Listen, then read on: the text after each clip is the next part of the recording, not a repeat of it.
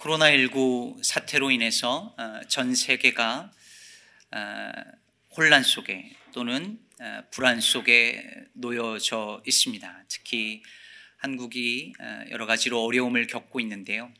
여러분도 뉴스를 통해서 많이 알고 계시겠지만 한국의 경우 확진자 31번 확진자가 나오기 전까지는 이렇게까지 심각한 상황은 아니었고 지역 확산을 충분히 막을 수 있는 상황이었습니다. 하지만 31번 확진자가 지난 2월 17일에 확진 판결을 받고 난 직후부터 감염 사례가 기하급수적으로 늘어나면서 걷잡을 수 없는 지경에 이르게 되었었죠. 그리고 우리는 이렇게 된 배경에 바로 사이비 종교단체인 신천지가 있었다는 것을 알게 되었습니다. 31번 확진자뿐만 아니라 이후에 대구 경북에서 어, 대, 발생한 대부분의 감염자가 신천지 교인이거나 신천지와 관련되어서 감염된 사람들이었습니다. 이후에 한국 정부와 보건당국이 신천지 교인들의 명단을 확보해서 감염 확산을 막으려 했지만 이 신천지에서 비협조적으로 나오거나 거짓으로 정보를 가르쳐 주는 바람에 문제가 더 심각해져 버렸었습니다. 코로나 바이러스, 바이러스라고 하는 이 신종 바이러스가 이단 사이비 종교단체와 연결되면서 심각한 문제를 가져왔는데 특히 한국 교회는 이중적인 어려움과 고민에 빠지게 돼 버렸습니다. 평소에 늘 한국 교회가 신천지 때문에 골머리를 썩어 왔었는데요. 코로나 바이러스의 문제가 터지고 났는데 이제는 이 둘이 합쳐진 형태, 즉 바이러스에 감염되었을지도 모르는 신천지 교인이 우리 교회에 들어 오는 것을 막아야 하는 이중적인 어려움을 겪게 된 겁니다.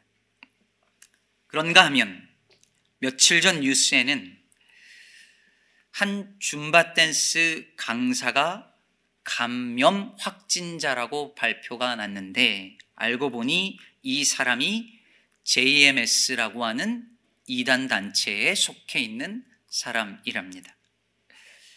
그러면서 이 JMS가 이 교주가 여러분 아시죠? 그, 그 성폭행 저지르고 감옥 들어갔다 나와서 또 교주 역할을 하고 있는데 이, 이 JMS가 신천지처럼 또 다시 코로나 확산의 변수가 되는 거 아니냐라는 이야기가 나오고 있습니다. 그러니 한국에 있는 이단 종교 단체들이 코로나 바이러스의 숙주 역할을 하는 매우 특별하고 또 아픈 상황을 우리가 지금 보고 있는 것입니다. 저는 이런 과정을 보면서 그런 생각이 들었습니다. 종교가 없는 사람들, 난 크리스찬들이 지금 이 상황을 보면서 종교에 대해서 무슨 생각을 할까? 기독교에 대해서 무슨 생각을 할까? 그들이 볼 때는 종교가 없는 사람들 입장에서 볼 때는 신천지나 JMS나 그냥 일반 개신교나 다 거기서 거기 아닌가라고 생각할 가능성이 높지 않을까요?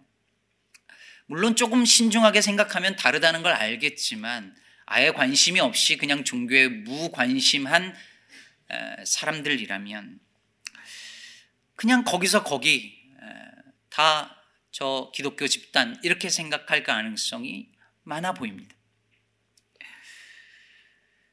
감염 위험 때문에 집회를 금지했음에도 불구하고 광화문에서 정부 비판 집회를 강행하는 전 모 목사라는 분을 보면서 지지 여부를 떠나서 다 비슷한 종교 집단으로 여기지 않겠는가 생각했습니다.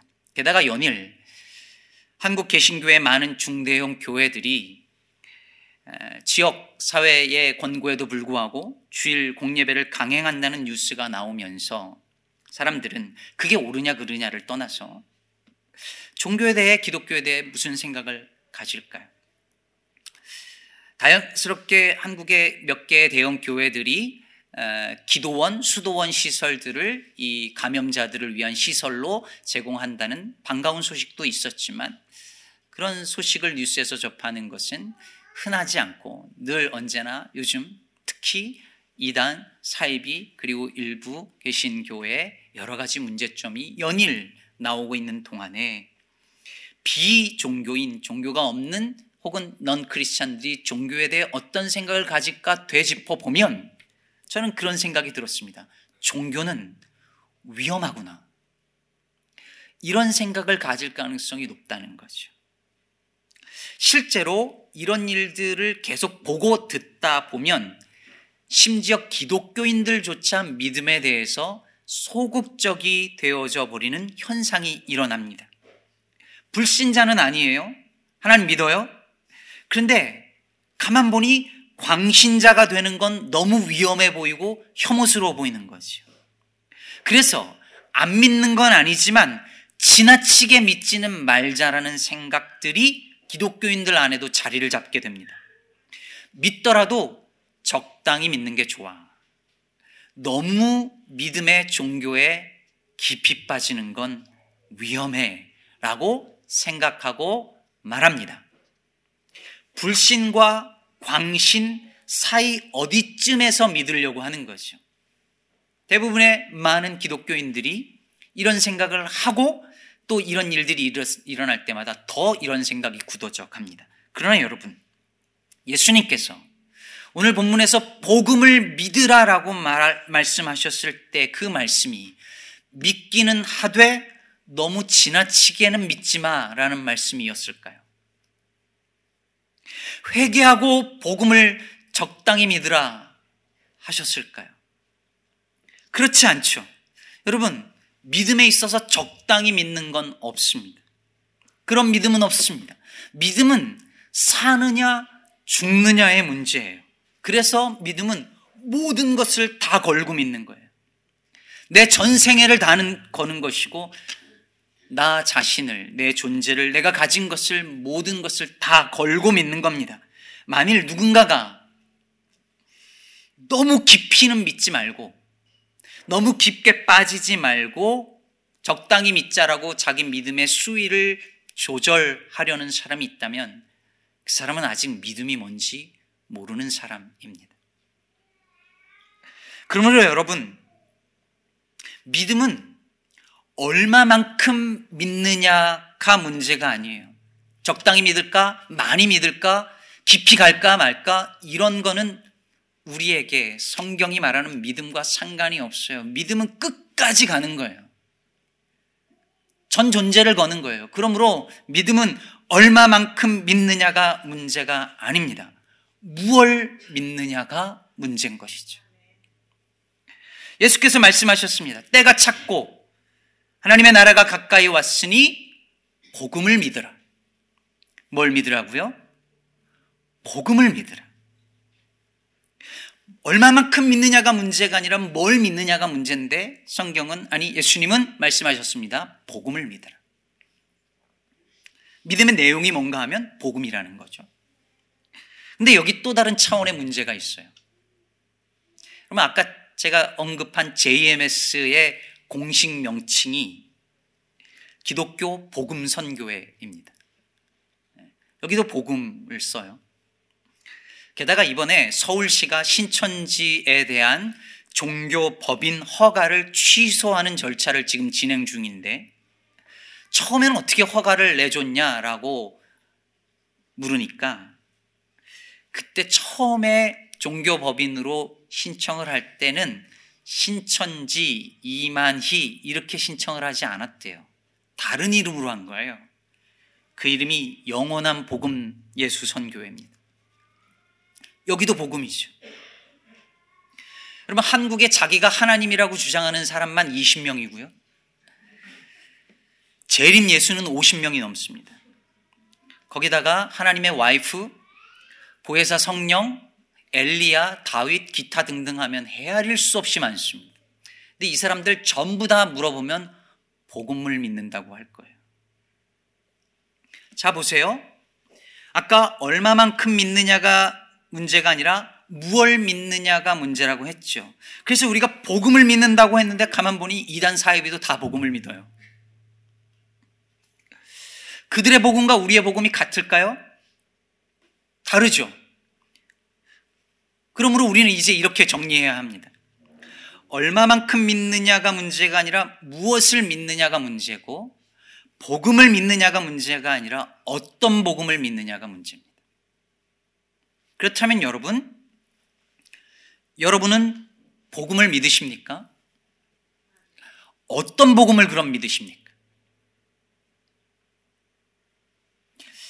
다 똑같은 복음을 믿는 것 같지만 아마 막상 물어보고 대답을 하면 당신이 믿는 복음을 얘기해 보세요 라고 하면 말을 못하거나 서로 다른 이야기를 할 가능성이 많습니다. 과연 우리는 어떤 복음을 믿는 것일까요? 마가복음 1장 1절은 이렇게 시작합니다.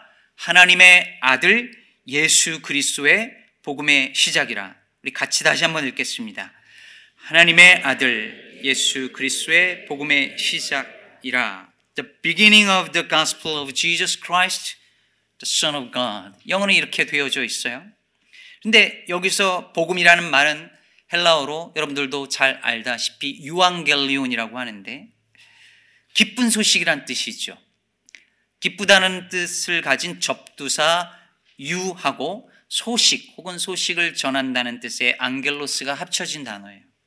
그런데 마가는 이 기쁜 소식이 이 복음이 그냥 복음이 아니라 하나님의 아들 예수 그리스도의 복음이다 이렇게 말을 하고 있는 거예요. 어떤 복음이냐? 하나님의 아들 예수 그리스도의 복음이다. 그런데 아, 이제 클리어해졌네라고 말하기는 아직 일러요. 왜냐하면 여기서 예수 그리스도의 복음이라고 할 때 영어로는 The Gospel of Jesus Christ, 예. 헬라어로는 예수 그리스토스라고 할 때에 그 예수 그리스도의 복음 이 말은 두 가지로 해석이 가능해요. 첫째는 예수 그리스도에 관한 복음. 둘째는 예수 그리스도가 전한 복음. 저 두 가지로 둘 다 해석이 가능해요. 여기서 헬라어 소유격이 목적격으로도 쓰여질 수 있고 주격으로도 쓰여질 수 있거든요. 그래서 목적격으로 해석하면 예수 그리스도에 관한 복음이 되고 주격으로 해석을 하면 예수 그리스도가 전한 복음이 돼요. 자, 그러면 여러분 복음을 믿는 게 중요한 게 아니라 어떤 복음을 믿는 게 중요하다고 했다면 여러분은 예수 그리스도에 관한 복음을 믿으시나요? 예수 그리스도가 전한 복음을 믿으시나요? 어느 게 더 중요한 것 같으신가요? 지금 속으로 복잡하시죠? 예수님에 관한 복음은 뭐고 예수님 이 전한 복음은 뭘까? 그게 그거 아닌가 싶을 수 있습니다. 먼저 예수 그리스도에 관한 복음이 뭔지 생각해 볼게요. 그러면 이거는 예수 그리스도에 관하여 즉 바울을 비롯한 사도들이 예수 그리스도에 관하여 전한 복음입니다. 즉 예수께서 우리 죄를 대속 하시고 십자가에서 죽으시고 부활하심으로 말미암아 우리를 죄와 사망으로부터 구원하셨다는 내용의 복음이에요. 그걸 사도들이 전했죠. 한마디로 예수 그리스도의 죽으심과 부활하심이 이 복음의 본질이고 핵심 내용입니다. 사도들은 이 복음을 믿었고 이 복음을 전파했어요. 그리고 우리 그리스도인들이 이 예수 그리스도에 관한 복음, 그 십자가와 그 부활의 복음을 믿습니다. 그러면 예수 그리스도가 전한 복음은 무엇일까요? 오늘 봉독한 본문 마가복음 1장 14절과 15절을 우리 다시 천천히 읽어 보겠습니다. 시작. 요한이 잡힌 후 예수께서 갈릴리에 오셔서 하나님의 복음을 전파하여 이르시되 때가 찼고 하나님의 나라가 가까이 왔으니 회개하고 복음을 믿으라 하시니라. 여러분 이 구절에서 예수님께서 하나님의 복음을 전파하시고 사람들에게 회개하고 복음을 믿으라고 하셨죠. 아직 예수님이 십자가에 죽지 않으신 시점이고 부활도 아직 안 하셨으니 예수님의 그 십자가와 부활의 복음, 즉 예수님에 관한 복음이 아니라 지금 예수님이 복음을 전하고 있어요. 근데 그 복음이 무슨 복음이냐? 공생의 내내 예수님이 전한 복음이 무엇이냐를 14절은 뭐라고 말하냐면 하나님의 복음이라고 말을 하고 있어요. 즉 하나님의 기쁜 소식을 누가 전한 거예요? 예수님이. 근데 그 기쁜 소식의 내용이 뭐예요? 15절에 말씀하신 바 때가 찼고 하나님의 나라가 가까이 왔다. 이거죠. 이게 바로 예수님이 전한 복음의 핵심이었습니다. 여러분, 예수님이 오셔서 복음을 전하셨는데 그 복음의 내용은 하나님의 나라가 가까이 왔다는 거예요. 여기서 하나님의 나라는 여러 차례 말씀드린 것처럼 어느 장소를 말하는 게 아니라 통치의 개념이죠. 하나님이 다스리는 나라, 하나님의 통치가 이루어지는 나라, 하나님의 뜻이 하늘에서 이룬 것 같이 땅에서도 이루어지는 나라, 거기가 하나님의 나라, 그것이 하나님의 나라인 거죠. 예수께서 그 나라가 지금 가까이 왔다는 거예요. 여기서 가까이 왔다는 말은 저 멀리 있는 게 아니라 진짜 여기에 이렇게 가까이 온 거예요. 이건 마치 여러분 이른 아침에 해가 아직 보이지는 않는데 빛이 먼저 보이죠. 마찬가지예요. 하나님의 나라가 다 완성되지 않았는데 그 하나님의 나라가 여기 지금 성취되기 시작한 걸 예수님이 하나님의 나라가 가까이 왔다 이렇게 말한 거예요. 자, 그럼 여러분 이제 정리를 해보죠. 예수 그리스도의 복음은 예수 그리스도에 관한 복음일 수 있고 예수 그리스도가 전한 복음일 수 있어요. 예수님의 관한 복음은 예수님의 죽으심과 부활하심에 관한 복음이고 예수께서 전하신 복음은 하나님 나라에 관한 복음이에요. 그럼 이 둘이 다른 복음인가요? 같은 복음이죠. 그죠? 근데 이 둘이 어떻게 같은지 연결하실 수 있으시겠어요? 설명하실 수 있으시겠어요? 자신 있으신 분 계신가요? 그럼 이게 논문 한 권 주제인데요. 생각해 보면 사실은 어렵지도 않습니다. 하나님의 나라가 성취되는 건 예수 그리스도의 죽으심과 부활을 통해서 되는 것이고 우리가 하나님 나라 백성이 되는 건 예수 그리스도의 죽으심과 부활하심을 믿음으로 죄가 지배하던 나라에서 하나님이 지배하시는 나라로 옮겨가는 것이니까요.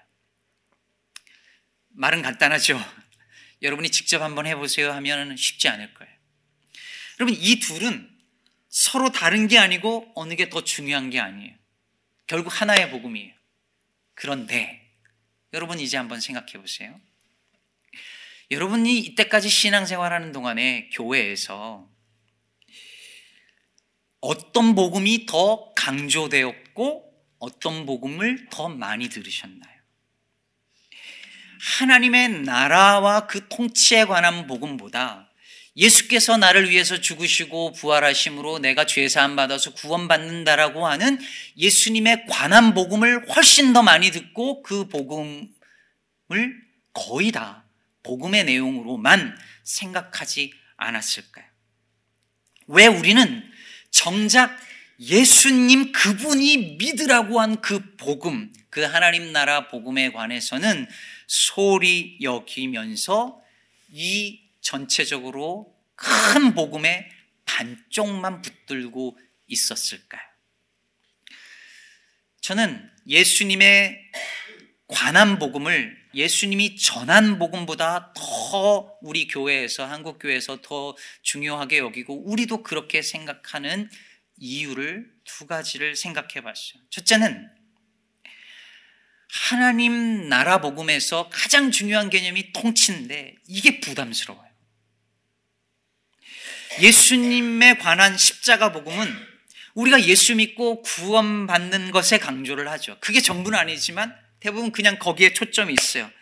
근데 하나님, 예수님이 전한 하나님 나라 복음은 하나님이 내 삶과 세상에 침투하시고 개입하셔서 통치하시고 다스리는 걸 강조해요.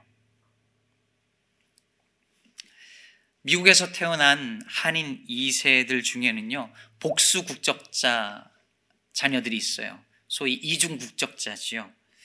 어, 이 아이들은 만 18세가 되면은 국적을 선택해야 돼요. 하나를 포기해야 되잖아요. 올해 제 아들이 딱 그 나이예요. 예, 그래서 올해 신고 안 하면 뭐 군대 가야 된다고 이래서 음, 가끔 이 녀석이 말을 안 들면 그냥 깜빡 잊고 지나가 버릴까 이런 생각을 하고 있어요. 어, 여러분 하나님 나라 백성이 된다는 건요 세상 나라에서 하나님 나라로 국적을 옮기는 것과 같은 거예요. 그런데 문제는 나라가 바뀌면 그 나라의 통치를 받아야 한다는 것이죠. 하나님 나라가 이제 내가 그 나라 백성이 되면 하나님 나라가 내 삶에 개입하기 시작해요. 하나님이 내 삶을 다스리고 통제하기 시작하세요. 그러면 내가 무엇을 먹는지, 내가 어떤 일을 하는지, 돈은 어떻게 벌고 어떻게 쓰는지, 내 곁에 이웃을, 소외된 이웃을 사랑하는지, 안 하는지, 미워하는지, 직장에서 정직하게 행하는지, 거짓을 말하는지, 횡령을 하는지 안 하는지, 세세한 소소한 일상까지 하나님의 나라는 다 들어오셔서 개입하셔서 뜻이 하늘에서 이룬 것 같이 땅에서 이루어지는 너의 일상에서도 그것이 이루어져야 된다고 그 뜻대로 살아야 된다라고 요구하세요. 어디 그뿐인가요? 세상에 악하고 불의한 일들이 일어나는 걸 보면서 그곳에서도 하나님의 나라가 하나님의 통치가 이루어지도록 하는 것 그것이 우리의 기도고 우리의 사명이라고 그렇게 살라고 요구하세요. 그럼 우리 이게 불편해요. 그냥 예수님이 나를 위하여 십자가에 죽으시고 나는 그분을 믿고 그냥 구원받아서 감사하며 은혜 받으면서 신앙생활하는 게 편해요. 지금 이 땅에서 내가 어떻게 사느냐를 묻지 않고 어떻게든 구원받아서 결국 천국에 들어가게 해주는 그 복음이 더 편하고 더 매력적으로 들리는 거예요. 근데 여러분, 이것이 바로 사람들이 이단과 사이비에 쉽게 빠지는 이유입니다. 여러분 신천지는요 최종 구원받을 사람의 명수를 14만 4천 명으로 이야기를 하죠. 요한계시록에 나오는 14만 4천 그 숫자를 숫자를 최종 구원받을 수 있는 수로 가르쳐요. 그래서 이 숫자에 들어가려고 신천지 사람들이 어마어마하게 노력을 해요. 신천지 교인이라고 다 구원받는 게 아니에요. 14만 4천 명이 제한돼 있기 때문에 여기에 들어가려고 신천지에 들어간 사람들이 그렇게 애를 씁니다. 한 청년이 신천지에 갔다가 빠져나와서 증언을 하는데 다 팽개치고 들어간 거잖아요. 근데 한 달에 5만 원 내지 10만 원을 준대요. 그걸 가지고 살고 전도 비용으로 쓰는 거예요. 그래서 이 청년이 하루에 삼각김밥을 하나를 산대요. 그걸 하루를 버티는 거예요. 아침엔 최대한 늦게 일어나고 삼각김밥으로 하루를 버티면서 전도하러 다녀요. 가족하고도 완전히 결별이죠. 나중에 이거 왜 그러느냐라고 물어보니까 어떻게든 14만 4천 명 안에 들어가야 된다는 거예요. 그러려면 실적이 있어야 되고 노력해야 되고 이거대로 다 해야 되는 것이죠. 이 제사장 14명 4천 명에 들어가면 그 다음에 이제 가족들 데려올라 그랬다는 거예요. 이들에게는 이 땅에서의 삶은 중요하지 않아요. 이 땅에서 어떻게 사느냐가 중요한 게 아니라 마지막에 그 숫자에 포함되는 게 중요한 거예요. 그 구원이 중요한 거죠. 이들에겐 그게 뭐예요? 복음이에요, 그들에겐. 그러나 여러분, 마지막 때 가서 죽어서 천국 가는 게 복음이 아니고 지금 이 땅에서부터 천국을 하나님의 나라를 누리며 사는 게 복음입니다. 이 힘든 세상으로부터 벗어나게 해주는 게 복음이 아니고 이 힘든 세상 속에서도 기쁨과 의미를 가지고 살게 해주는 것이 복음입니다. 그러므로 여러분, 복음을 믿는 게 중요한 것이 아니라 어떤 복음을 믿느냐가 중요한 것인데 바로 이 하나님 나라의 복음을 믿으시기를 바랍니다. 예수 그리스도의 복음이 예수님의 관한 복음이 될 수 있고 예수님이 전한 복음이 될 수도 있는데 한쪽에 치우치면서 예수님에 관한 십자가 복음만 더 강조하는 또 하나의 이유는 그리고 하나님 나라 복음을 소홀히 여기는 또 하나의 이유는 하나님 나라라는 것이 무엇인지 그 실체가 잘 이해가 안 된다는 데 있습니다.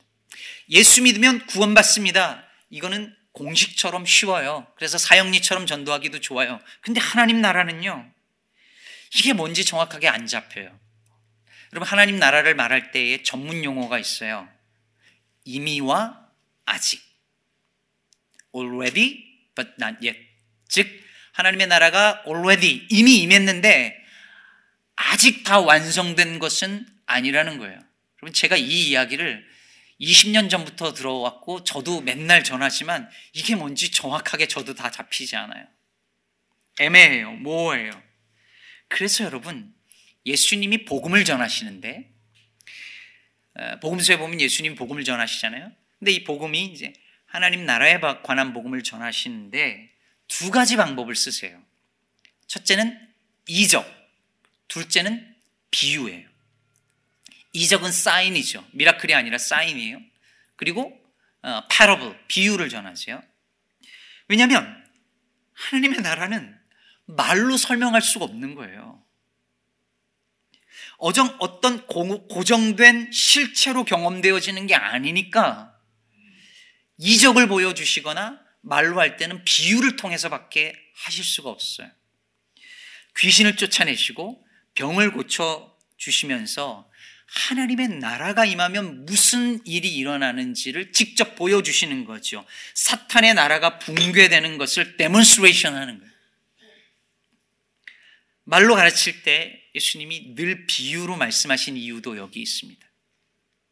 여러분, 하나님의 나라는 겨자씨 한 알과 같아서 땅에 심겨질 때는 모든 씨보다 작지만 나중에는 큰 가지가 나서 어떻게 된다고요? 새들이 그 그늘에 깃든다 그랬어요. 이게 뭔 말인지 알 것 같기도 하고 모를 것 같기도 하고 그러잖아요. 근데 여러분, 비유가 원래 그런 거예요. 근데 그게 하나님 나라의 속성이에요. 딱 떨어지지 않아요. 알 것 같기도 하고 모를 것 같기도 하고 그래요. 근데 하나님의 나라가 그렇기 때문에 실체가 없는 건 아니지만 딱 이거야. 라고 말할 수 없으니까 주님이 늘 비유로 말씀하시는 거예요. 근데 여러분, 사이비는 달라요. 신천지는요, 정답을 가르쳐요. 공식이 있어요. 여러분, 왜 사람들이 그렇게 쉽게 넘어가는지 아십니까? 기존 교회에서는요, 정확하게 안 가르쳐 주는데, 신천지 가서 성경 공부를 하면 성경만 드립다 파는데, 사람들이, 해, 아, 여기 교회 되게 성경적이구나. 맨날 성경만 보네? 그래요. 그리고 풀어주는데 기가 막히게 풀려요. 딱딱 맞아요. 여러분, 행여라도 어디 성경 공부하는데 짝이 맞다 이런 표현을 쓰잖아요. 그럼 100% 신천지예요. 속으시면 안 돼요. 앞뒤 짝이 다 맞아요. 공식이 있거든요. 그래서 그거를 풀어주면 눈이 확 열리는 것 같은 거예요. 성경이 다 이해가 되는 것 같은 거예요. 예를 들어서 아까 금방 얘기했죠. 새가 나무에 깃든다 그랬을 때 신천지는 공식이 있어요. 나무는 사람이에요. 새는 성령이에요. 이런 식으로 뭐는 뭐, 뭐는 뭐, 뭐는 뭐 이게 다 있어요. 다 외워요. 그리고 그걸 가지고 성경에 나오는 거기에 다 대입을 하는 거예요. 나무가 나오면 무조건 사람이고 새가 나오면 무조건 성령이에요. 나무가 많은 데는 어디예요? 산이죠. 산은 교회예요. 이렇게 다 해석하는 거예요. 그럼 막 다 풀리는 것 같은 거예요. 여러분, 코로나 바이러스가 본래 젊은 20대, 30대 젊은이들은 잘 안 걸린다는 거 아시죠? 예, 노인층 노약자들이나 병자들이 많이 걸려요. 근데 한국의 확진자들을 퍼센테지로 연령별로 나눠보니까 20대 확진자가 상대적으로 다른 나라에 비해서 굉장히 높았어요. 이유가 뭔지 아세요? 이 20대 확진자들 대부분이 신천지예요. 다시 말해서 신천지에 20대 청년들이 그렇게 많다는 거예요. 왜 많을까요? 전문가들이 분석을 했어요. 분석의 내용이 거의 비슷해요. 우리 사회나 가정이나 교회가 주지 못한 것을 신천지가 주더라는 거예요. 예를 들면 끈끈한 인간관계 같은 거. 사람에 대한 진짜 관심 같은 거. 예. 아, 우리 교회는 좀 나한테 대한 관심이 없고 나를 더 사랑해주는 곳으로 가야겠다. 그게 교회 다니는 유일한 목적이면 여러분 그런 데 가시면 아주 사랑받을 수 있어요. 이게 이단의 특징이에요. 여러분 뿐만 아니라 한국의 젊은 세대들이 아무리 노력을 해도 인생에 답이 안 보이는데 신천지를 가면 답이 보여요. 정답을 계속 얘기해 주는 거예요. 이 성경이 애매한데 답을 가르쳐 주죠. 인생에 이게 답이다라고 다 가르쳐 주니까 너무 클리어하고 너무 명확하니까 다 넘어가는 거예요. 그러나 여러분, 성경에 대하여, 하나님에 대하여, 혹은 여러분의 인생에 대하여 명확하게 하나도 모호함이 없이 답을 가르쳐 주는 곳이 있다면 거기가 이단이에요. 거기가 사입이에요. 여러분 성경은 하나님의 말씀인데 하나님의 말씀인데 그게 몇 가지 공식으로 풀려지고 이해가 된다면 그게 어떻게 하나님 말씀이겠습니까? 우리 인생도 마찬가지예요. 여러분 인생은 본래가 애매한 거예요. 그렇죠? 젊을 때는 몰랐어요. 근데 인생은 원래 정답이 없어요. 모호해요. 애매해요. 딱 떨어지는 정답으로 설명되는 인생이 어디 있어요? 내 삶이 왜 그래? 누가 말해준다 하더라도 그게 내 인생을 설명하는 답이 되던가요? 안 돼요.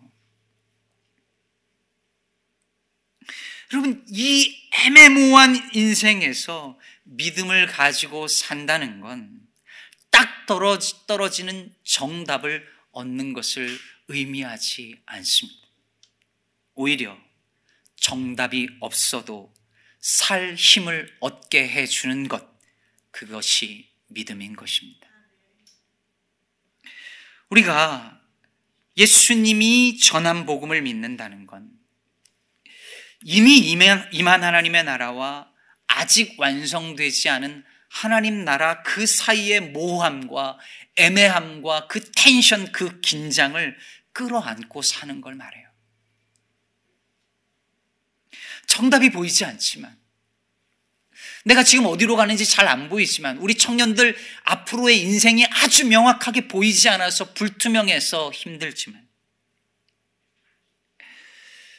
우리 인생길이 안갯길 같을 때가 많지만 때론 길을 잃지만 그 잃어버린 그 길 끝에 뭔지는 잘 모르겠지만 하나님이 예비하신 의롭고 선한 길이 있다라는 것을 믿고 그 안개 속으로 걸어가는 거예요.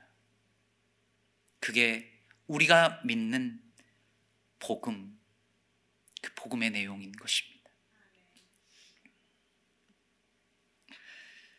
말씀을 정리할 텐데요.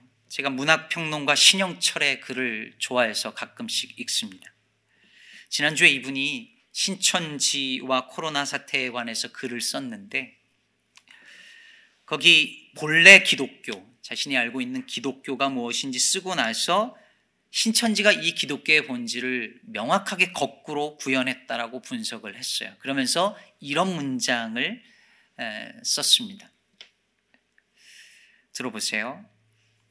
좋은 종교가 현재에 대한 어려운 질문을 제공할 때 나쁜 종교는 미래에 대한 쉬운 답을 제공한다. 좋은 종교가 현재에 대한 어려운 질문을 제공할 때 나쁜 종교는 미래에 대한 쉬운 답을 제공한다. 여러분, 나쁜 종교는 우리의 인생과 우리의 미래에 대하여 쉬운 답을 제공하는 종교예요. 이렇게 하면 다 잘 될 거야. 예수 믿으면 다 형통할 거야.